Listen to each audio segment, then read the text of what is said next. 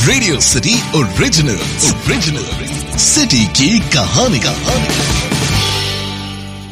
हाय radio city पर मैं हूँ आरजे रॉकी। और आज के पॉडकास्ट में आपका स्वागत है। आज हम बात करेंगे अपने शहर करण की नगरी करनाल की। नेशनल हाईवे नंबर 44 पर दिल्ली और चंडीगढ़ के बीचों बीच बसा है करनाल शहर। करनाल, भारत के हरियाणा राज्य में स्थित एक प्रमुख शहर है, जिसे चावल की खेती की वजह से राइस बाउल ऑफ़ इंडिया यानी धान का कटोरा भी कहा जाता है। करनाल शहर यमुना नदी के तट पर बसा हुआ है। जो महाभारत काल के इतिहास को समेटे हुए है। पौराणिक कथाओं के अनुसार इस शहर का नाम राजा करण के नाम पर रखा गया है। करनाल, हरियाणा राज्य का फ़ेमस टूरिस्ट प्लेस होने के साथ साथ राष्ट्रीय डेयरी अनुसंधान संस्थान यानी एनडीआरआई और गेहूँ अनुसंधान निदेशालय यानी डीडब्ल्यूआर जैसे विश्व स्तरीय अनुसंधान संस्थानों का घर भी है। करनाल की अगर बात करें तो इसे सीएम सिटी और स्मार्ट सिटी के नाम से भी जाना जाता है। और अक्सर ये भी सुनने में आता है की एक बार जो करनाल में रह लेता है, उसका फिर यहाँ से जाने का मन नहीं करता।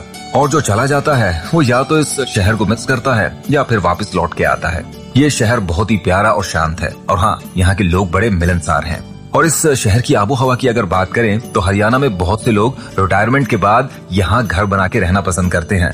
बता दें कि करनाल शहर जो है, अपने टूरिस्ट प्लेसेस के साथ साथ लोकल फ़ूड के लिए भी काफ़ी फ़ेमस है। खाने पीने की इतनी वैरायटी है कि इंसान का पेट तो भर सकता है लेकिन मन नहीं।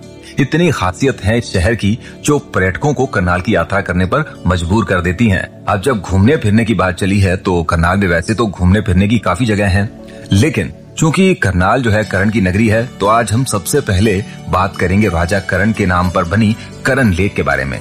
लोक कथा ये है कि राजा कर्ण पौराणिक भारत के एक प्रसिद्ध चरित्र, जिन्होंने महाभारत के युद्ध में एक प्रमुख भूमिका निभाई, वो इस झील को स्नान करने के लिए इसका इस्तेमाल किया करते थे। यही वो स्थान है जहाँ दानवीर कर्ण ने अपने कवच और कुंडल इंद्र को दे दिए थे।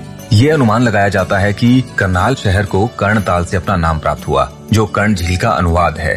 कर्ण झील करनाल के फ़ेमस टूरिस्ट प्लेसेस में से एक है, जिस कारण ये झील शहर के ऐतिहासिक और पौराणिक स्थलों में भी काफ़ी महत्वपूर्ण स्थान रखती है। जिसे पर्यटक और स्थानीय लोग पिकनिक स्पॉट के रूप में बहुत पसंद करते हैं, क्योंकि यहाँ पे पर्यटकों के लिए नौका विहार तथा बच्चों के लिए बहुत सारे झूले हैं। और आप यहाँ अपने परिवार और अपने दोस्तों के साथ पूरा दिन मौज मस्ती कर सकते हैं। ये झील कनाल की एक ऐसी जगह है, जहाँ आप प्राकृतिक सौंदर्यता के साथ एक क्वालिटी टाइम स्पेंड कर सकते हैं। इसके साथ साथ करण लेक टूरिस्ट कॉम्प्लेक्स भी है, जहाँ पर आप अगर स्टे करना चाहते हैं तो स्टे भी कर सकते हैं और टेस्टी लंच डिनर ब्रेकफास्ट का मज़ा भी ले सकते हैं। अक्सर पंजाब, हिमाचल और चंडीगढ़ से दिल्ली की तरफ़ आने जाने वाली लग्जरी बसेस यहीं रुकती हैं और यात्री यहाँ खाने पीने के साथ साथ लेक के नजारों का आनंद भी उठाते हैं।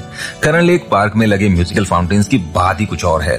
बोटिंग करते हुए जब आप दूर से म्यूजिकल फाउंटेन्स को देखते हैं तो बहुत ही कमाल का व्यू लगता है। करण लेक की अगर बात की जाए तो करनाल और आसपास के लोग वीकेंड पर अक्सर यहाँ आते हैं। घर के बने स्नैक्स और खाने पीने के साथ लोग अपना वीकेंड यहाँ सेलिब्रेट करते हैं। शादी के बाद अगर हस्बैंड को अपनी बीवी को करनाल शहर घुमाना हो तो डेफिनेटली वो सबसे पहले अपनी बीवी को करण लेक ही ले जाएगा। और रिलेटिव मिलने आए हैं या घूमने आए हैं तो हो ही नहीं सकता की वो करण लेक पर बोटिंग का मज़ा ना ले। तो नेक्स्ट टाइम जब दिल्ली से चंडीगढ़ जाएँ या चंडीगढ़ से दिल्ली जाएँ तो करनाल में करण लेक पर एक स्टे तो बनता है। जगह ही ऐसी है ना?